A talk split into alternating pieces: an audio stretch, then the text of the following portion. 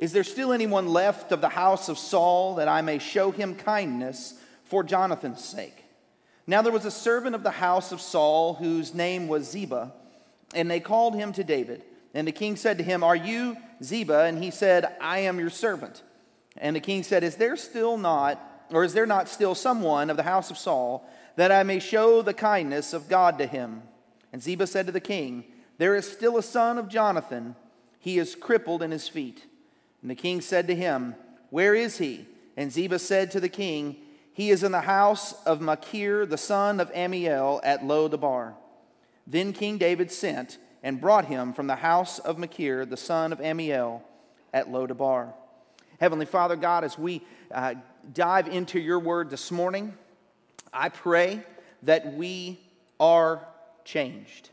God, that we are never the same again. Lord, I pray your word would do exactly what you promised, Lord, that it will go out and not return again void, but will accomplish the purpose for which you have sent it. And I pray all these things in Jesus' name. Amen. You may be seated. So, the word covenant is a word that we don't use as often anymore. Uh, we, we tend to probably use the word promise more, but the truth is, is the word promise even has kind of lost its meaning because we promise to do all kinds of things that we don't end up doing. Uh, the word covenant is much stronger even than that. Now, maybe you've heard of this guy, but there was a, and still is uh, widely read, a theologian. His name is B.B. Warfield. Now, B.B. Warfield was uh, very well known in his day and even now. And in, uh, but what you probably don't know about him, if you've heard of him, is uh, the beautiful story of his relationship with his wife, Annie. Now, B.B. Uh, Warfield was finishing his doctoral studies in Leipzig, Germany. And in 1876 and 1877 was when he was doing that. And during that time, he actually got married. He married Annie. And so they kind of used those last few months or so that they were in Germany as their honeymoon. And so uh, they were on a, a, day when he didn't have any schoolwork or anything like that. So they went on a walking tour uh, uh, with some other people in the Harz mountain range in Germany. And as they were there, they were on the very top of a mountain. They had made it to the peak of one of the mountains. And all of the sudden came a massive thunder and lightning storm, extremely dangerous uh, to be in when you're on the top of a mountain. They couldn't get away from it. And so they were stuck there for quite some time with the lightning striking all around them, the thunder deafening. And after it was over, Annie was actually never the same again. Uh, it did something to her and to the point that she essentially became an invalid for the rest of her life on their honeymoon.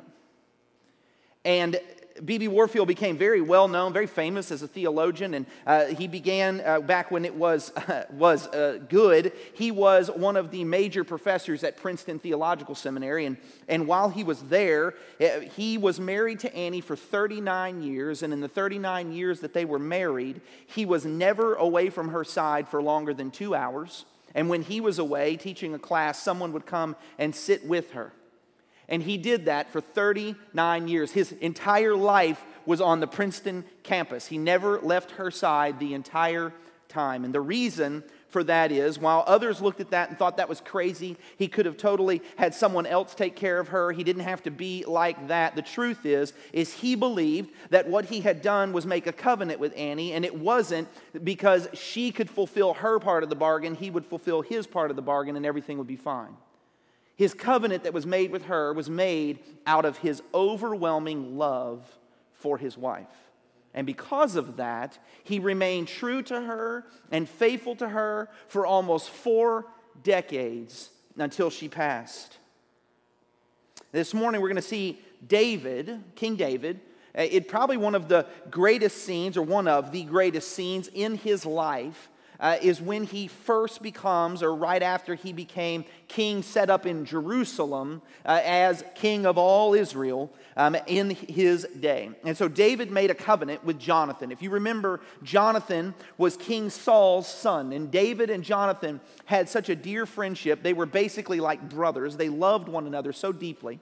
And David made a covenant with Jonathan that he would not cut off Jonathan's line. You see, everyone knew that David had been anointed king from the time he was a kid, but Saul was still king. And Jonathan was most likely at least one of the heirs to the throne, and yet Jonathan understood that God had placed David over the throne. And so Jonathan asked David, Please, when you become king, don't wipe out my line. And if I'm still alive, don't wipe me out either. And so he, he made this covenant with David, and it was out of his love that he shows this to Jonathan's son, Mephibosheth in a way that can only be described as covenant love. It had nothing to do with Mephibosheth. He brought nothing to the table, he couldn't even get to the table. But David showed him love because of the covenant he had with Jonathan. And from David's example, we should ask ourselves this question this morning Am I overwhelmed by God's powerful grace? Am I overwhelmed by God's powerful grace? Now, maybe today you've never experienced the love of God. You've never experienced this overwhelming and, and almost inexplicable love that it makes no sense because you know who you are, and yet you've never understood it, you've never felt it. But maybe you're a believer and you've just, you've just forgotten.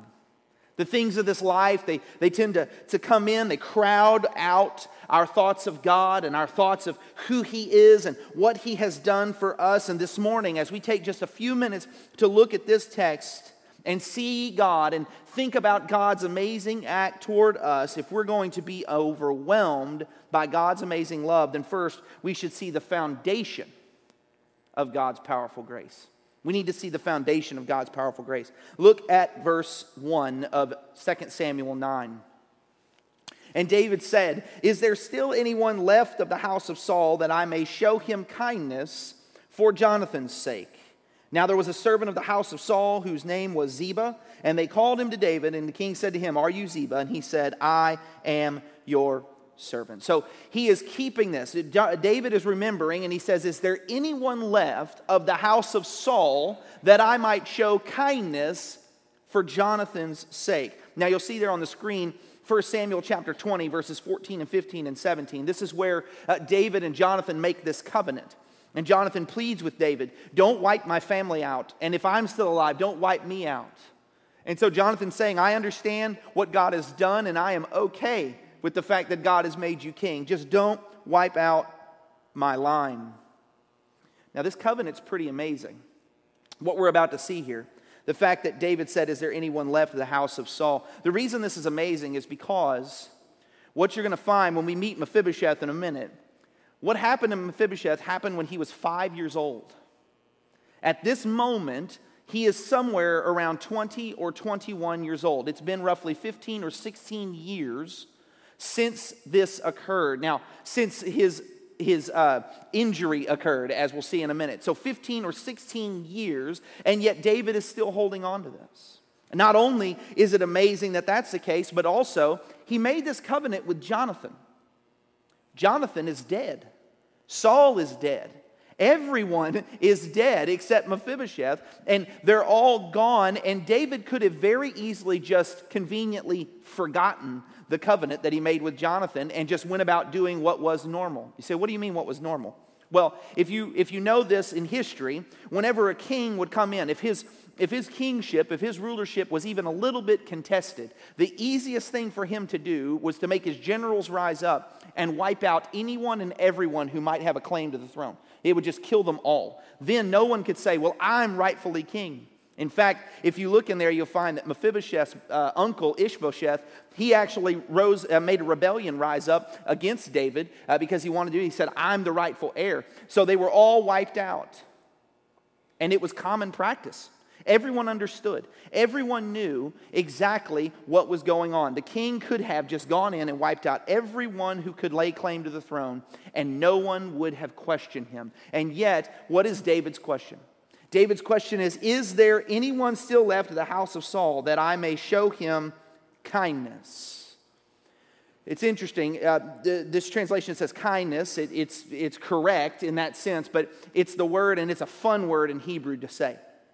The reason it's a fun word in Hebrew to say is because, and I'm gonna, the, the soundboard's about to hate me, but, but the, the, when you say this word, you'll see it, it's pronounced hesed, and you'll hear people say hesed, but it's not an H, it's a hate, so it's chesed. It's just a fun word to say. And this word, it means covenant love. It sometimes is the word translated loving kindness, and sometimes you may even see it translated grace. That's what it means. It means an unmerited favor or love that you show to someone else. And that's what David says here. Is there anyone of the house of Saul that I may show this kind of love toward for Jonathan's sake?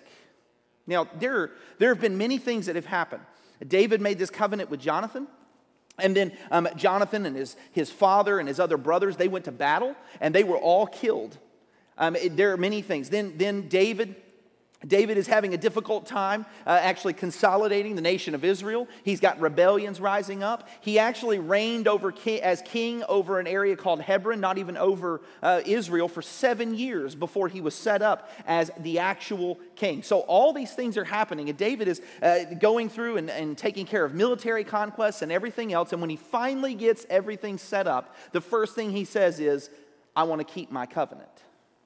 I want to keep my promise that I made to Jonathan. See, now what this church or what this world needs from the church are gospel messengers who extend the loving hand of witness, who understand the covenant love of God. See, in Genesis chapter 3, God did this for us. God made a covenant. In Genesis 3, if you remember, um, after the fall, uh, God comes and he, he curses or he speaks to, uh, to Adam, he speaks to Eve, and he speaks to the serpent. And when he curses the serpent in Genesis 3, he tells the serpent um, that you will, you will crush, or he will crush your head and he will bruise your. Goodness gracious, I'm getting it all backwards. You will crush his head. No, he will crush your head. You will bruise, I'm sorry, Genesis 3:15 I will put enmity between you and the woman and between your offspring and her offspring. He shall bruise your head and you shall bruise his heel. He shall crush your head. That's why it's wrong. It's written wrong in my notes. Um, that's the issue. So, it's not that I'm losing my mind. Possibly. So, God made a covenant. From the very beginning in Genesis 3, he says, although this is the lowest point in human history at this moment, because mankind is being kicked out of the garden. They are being cursed uh, because of their sin. And yet, even in that moment, God promises to send a deliverer who would overcome the enemy. Right? So, from the very beginning, God makes a covenant. He made a covenant with man because of his grace, because of his mercy, and because of his love. Now, throughout the centuries and down through time, God's plan has never changed. And he sent his son, Jesus Christ, to fulfill this covenant. Now, hear this this morning. No matter what you have done, no matter how bad it's gotten, no matter how low you have taken yourself, no sin is too great that it does not shrink in the shadow of the cross. No sin is too overwhelming that God's grace cannot cover still. And that is solely and completely because God's covenant is based on his love and not on what you and I bring to the table. Romans chapter 5, verses 7 and 8. For one will scarcely die for a righteous person, though perhaps for a good person one would dare even to die. But God shows his love for us in that while we were still sinners, Christ died for us. This is the basis of our grace. This is the basis of the grace we have been shown, is that God simply loves. He shows mercy and grace because of who he is and what he has done through his son, Jesus Christ. So, this is the foundation of that grace. You say, okay, I thought we were talking about Mephibosheth. Well, we are talking about Mephibosheth. But if you remember this, David set up the throne in Israel, and then what was God's promise to David? God's promise was that there would come a king of his lineage, of his line, who would set up on his throne forever. He is one who would reign forever. He would be the perfect king. He is, uh, the way that the Hebrew writer would probably say it, is he is one who is even greater than David, and that is Jesus Christ. If we look at the story of Mephibosheth this morning, we'll see that yes, this is God's way of showing how David set up the kingdom of Israel and honored the covenant and all those other things but it is also a shadow in the Old Testament of what Jesus has done for us. And what, if you're not a believer this morning, what Jesus can do for you. And so we understand, we need to understand this foundation of God's grace, but we should also be moved by the nature of God's grace. This is where the story gets really interesting. It says in verse 3 And the king said, Is there not still someone of the house of Saul that I may show the kindness of God to him? So he repeats himself. And Ziba said to the king, There is still a son of Jonathan. He is crippled in his feet. Now, this is interesting. Ziba does not refer to him by his name. Obviously, he knows his name. He just doesn't refer to him by his name. He doesn't say, Yes, there is a son of Jonathan, his name is Mephibosheth. No doubt David would have actually known who that was. He, he doesn't say that. He just says, Yes, Jonathan had a son, he's a cripple. That's all he said. He, has a, he doesn't have any uh, worth, any value at all to the point that this servant doesn't even call him by his name. Why is he crippled? Well, in 2 Samuel 4 4, we find out. Again, like I said, what's the norm? The norm is for a king to wipe out the family. Well, whenever Saul and Jonathan and all of his sons, or most of his sons, were killed in this battle, uh, uh, Mephibosheth's nurse, uh, his nursemaid, he, she picked him up. He was five years old. She picked him up, and they ran out of the palace to hide because she didn't want her charge to be killed uh, in a rebellion or anything else like that. And as they were running down the steps, he fell and was crippled in both of his feet. Now there was no modern medicine. It's possible he just he broke them, whatever else. But the truth is they didn't heal back right, and so from that point on, he's been crippled in both of his feet. They want to be very clear. He was completely and utterly crippled. It's in that day they didn't have wheelchairs or anything like that. So what is what is Mephibosheth required to do? He's either required to have crutches where he drags himself around, or he's dependent on other people to carry him. So he is completely and utterly crippled, and and that's what Ziba says, Yes, there, there's one. He is crippled in his feet. And the king said to him, Where is he? And Ziba said to the king, He is in the house of Machir, the son of Ammiel, at Lo Debar. So, Lo Debar means no pasture or no rest. It, it's referring to a place out in the middle of nowhere, like a desolate, isolated place. Why? Get the picture here. Mephibosheth is the son of a prince. Mephibosheth is royalty in Israel, and yet he is now living his life crippled in both of his feet, dependent on other people. You say, How do you know he's dependent on other people? Because he's living in someone else's house. He doesn't even have his own house, he's living with someone else.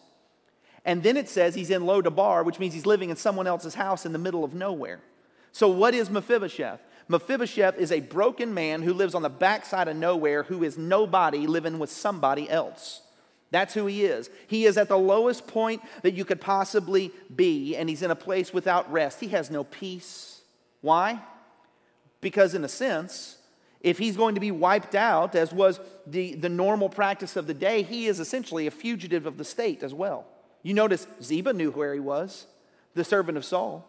He knew exactly where he was. Uh, Machir, uh, the son of Ammiel, he knew exactly where he was, but nobody told David.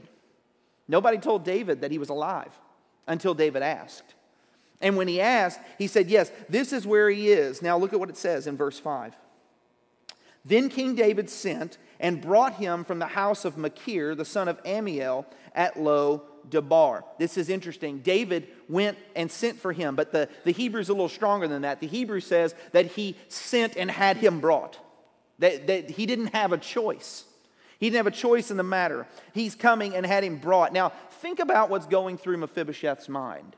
Yes, David asked about showing him kindness, but think about what's going through Mephibosheth's mind. One, you don't say no when the king summons you. So the king is summoning him. But what is going through Mephibosheth's mind? Well, most likely, Mephibosheth is thinking, oh no, I'm headed to a death sentence. I'm being marched out here so that I could be wiped out because I could have a claim to the throne. So, what does he do in verse 5?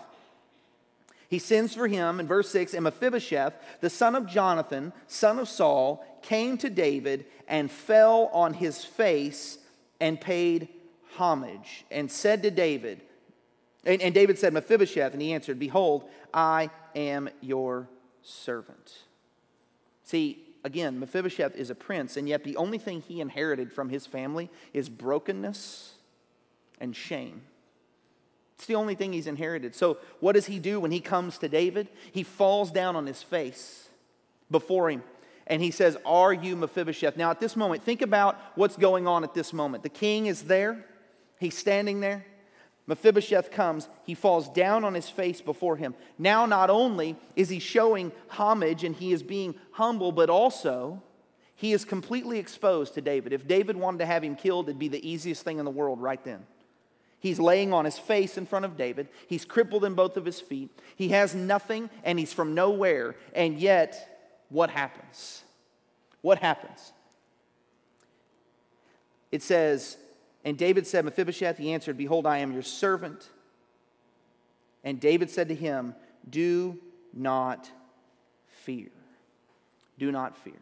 So, why did he say that? Because he had legitimate reason to be afraid.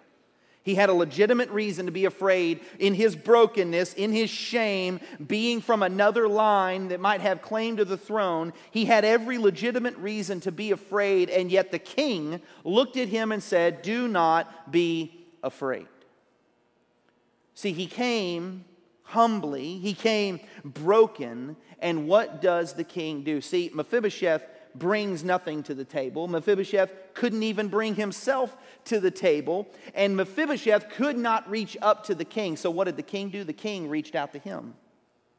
The king sent for him, the king had him brought, the king spoke to him, and the king told him, Do not fear. All of this is what he has done for Mephibosheth. Notice, completely broken, completely without. there are two types of people in this room this morning. There are at least two. And there are two types of people. The first one is you may be them if you understand at this moment that that's who you are. You're broken, you're in need, you bring nothing to the table, and you desperately need someone to do something for you that you cannot do for yourself. You've come here this morning and even if you're hiding it behind a smile, you have come here this morning and you are in desperate need. But there's a second type, far more common, and that is this person. That somehow, while you are still broken, still in need, still hurting, you believe somehow that your outward religious acts can hide the fact before God that you are broken and in need. So there's one thing that David knew this entire time Mephibosheth brought nothing to the table. He brought nothing to the table. He brought, he couldn't, like I said, couldn't even bring himself to the table. You have got to come to the place, if you're not a follower of Christ this morning, where you recognize that you don't come to God and God says, Man, glad I got that one. Look at all the awesome stuff she brings to the table. Man, I'm glad that we finally got this one into the fold. Look at all the abilities he has. No, when you come to God, you come like Mephibosheth did before David. You come broken, you lay down in front of him, you bring nothing to the table. And yet the king will stoop down to you and say, Do not fear. See, that is the nature of his grace, it's the nature of his amazing love. See Ephesians 2 8 and 9. It says, For by grace you have been saved through faith, and that not of yourselves, it's a gift of God, not of works.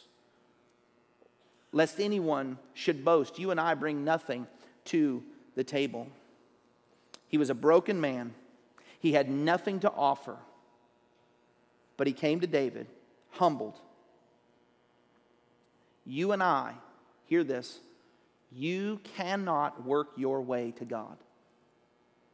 You cannot work your way into right fellowship with God.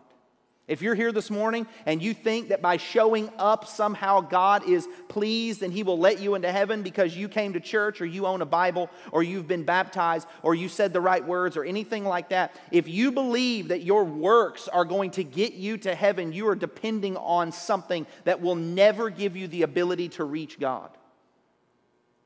It is only when the King reaches down. It is by His grace and His grace alone. So we have this amazing nature of God's powerful grace. But if we're to understand the, nature of His grace, if you're a believer this morning, it should drive you to worship because we should be overwhelmed by the outcome of God's powerful grace. Look at verse 7.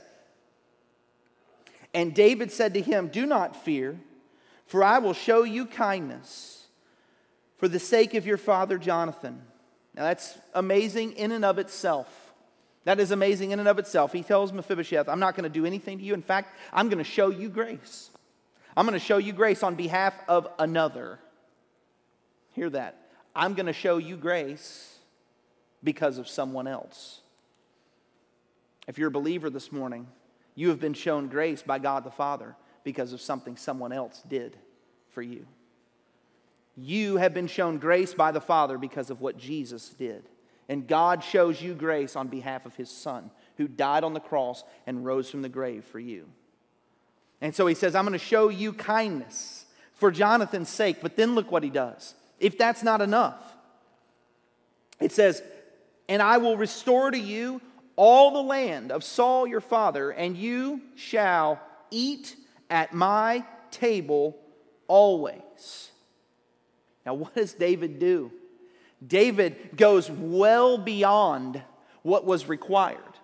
See, technically speaking, when you look at the covenant that David made with Jonathan, all Jonathan said is, If I'm still alive, don't kill me, and please don't kill my children. That's all he says. And that's the promise that David makes.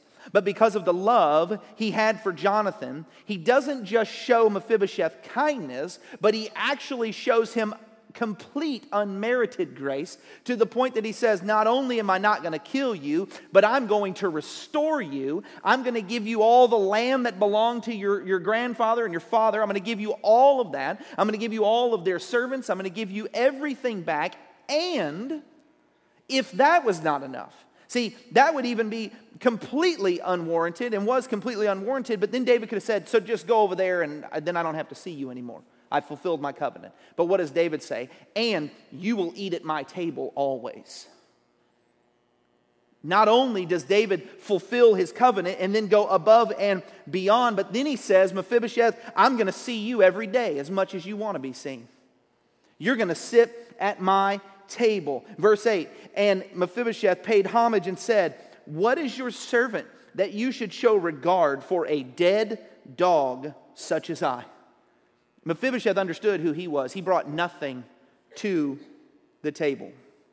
And then the king called Ziba, Saul's servant, verse 9, and said to him, All that belonged to Saul and to all his house I have given to your master's grandson, and you and your sons and your servants shall till the land for him, and shall bring in the produce, that your master's grandson may have bread to eat. But Mephibosheth, your master's grandson, shall always eat at my table. Then look at verse 13. So Mephibosheth lived in Jerusalem for he ate always at the king's table. And then he wants to remind us again. Now, he was lame in both feet.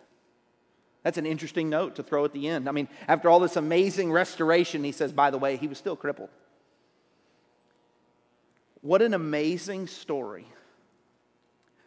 David doesn't just show kindness to Mephibosheth, he shows unmerited favor to him by giving him over and abundantly what he deserved. And yet, then he said, I want to essentially adopt you as my son. You're going to sit around the table with my children, with me, every night at family dinner. We're going to sit around and you're going to be here at the table just like you're one of mine. You are going to be received. See, in Ephesians chapter 2, verse 3, the scripture says that uh, anybody born, it says that we were by nature children of wrath which means that we were under the just punishment of a righteous God. We were by nature children of wrath, and yet Ephesians 2 4 and 7 says, But God, being rich in mercy because of his great love with which he loved us, even when we were dead in our trespasses, made us alive together with Christ. By grace you have been saved and raised us up with him and seated with us with him in the heavenly places in Christ Jesus, so that in the coming ages he might show the immeasurable riches of his grace in kindness toward us. Galatians 4 4 through 7. So you are no longer a slave, but a son, and if a son, then an heir through God. Hear this. If you're a believer in Jesus Christ this morning, He not only doesn't condemn us, but He gives us a seat at the table. And Mephibosheth brought nothing to the table. Mephibosheth couldn't even get himself to the table. Most likely, Mephibosheth had to be carried to the table. He had no ability to get there, and yet David said, I want you here with me, not because of what you have done, but on behalf of another. If you're a believer in Jesus Christ this morning, you get a seat at the table. You are one of his children. You get a seat at the table, and it is not because of what you have done, but because of what someone else has done. You get a seat at the table not because of what you bring, but because of what Jesus brought. You get to be accepted at the table of the Father, not on behalf of your own good works, but on behalf of His grace because of His Son. You get a seat at the table. See, if you're here this morning and you're not a follower of Christ. Grace, by its very definition, means that you don't deserve it. So if you're sitting there this morning, you're thinking, but I don't, I don't deserve that kind of love. Let me put your mind at ease. You're absolutely right. Neither do I. That's what makes it grace, is that He still shows it for you, to you, and for you. He is calling this morning. If you're not a believer in Jesus Christ, then you should hear that. If He doesn't rule your life, don't think when you come to Him that He's standing up in heaven with a lightning bolt ready to blast you the moment you give in. He is a loving Father who is waiting with His arms open wide to receive you if you will simply say, I want you to be the King of my life now. You come like Mephibosheth, broken and forgotten, abandoned, alone, bringing nothing to the table, and yet the king will stoop down and receive you as his own child.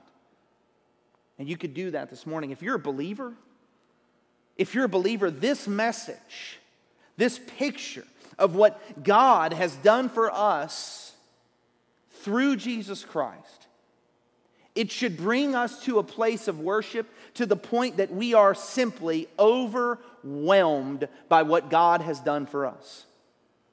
I was thinking about it this morning. I got up early. I was thinking about it. I was sitting there and I prayed because sometimes I think we forget the amazing nature of what Christ has done for us. We forget, simply put, we forget his amazing grace. Even the psalmist said, Lord, restore unto me the joy of your salvation. Some of us just this morning need to be overwhelmed by the truth that I was once dead in my trespasses and sins, and I have now been made alive in Christ Jesus. I, who was once far off, have now been brought near by the blood of Christ. He has, he has taken me from the kingdom of darkness and transferred me into the kingdom of the Son of His love, in whom I have redemption through His blood, the forgiveness of sins. That's what we need. We need to just be overwhelmed by the truth that Jesus saved a wretch like me. Heavenly Father, God, as we go into a time of decision as we move into a time where those who are here this morning they don't know you. Lord i pray i pray god that this would be a time where they would say you know what? I've been afraid to move forward. I've been afraid to give up. I've been afraid to give over. But today i want to come to the king I want to come to the king. I'm broken. I can't do it for myself and I can't do it on my own, and I'm tired of trying. God, I pray this morning you would give them the courage to simply step out, come forward, and say, I, I, I want to submit to him. I, I want to come to the king and be received by him. Lord, I pray this morning as you convict of sin through your Holy Spirit, I pray that you would draw men and women, boys and girls unto yourself. And God, for those of us who are here who are believers, I pray simply in this moment. I had to pray it for myself this morning. I pray it for each person in this room who is a believer. I pray at this moment that we would simply be overwhelmed. Maybe we've forgotten. Maybe it's been 10, 20, 30, 40, 50 years since we came to faith in Jesus Christ, and we've forgotten the amazing nature of the fact that we were once in darkness, and now we have been made alive in Christ Jesus. God, I pray this morning we would simply be overwhelmed by your grace. Lord, whatever needs to be done, I pray that it be done for your glory. And it's in Jesus' name. Amen. Would you stand?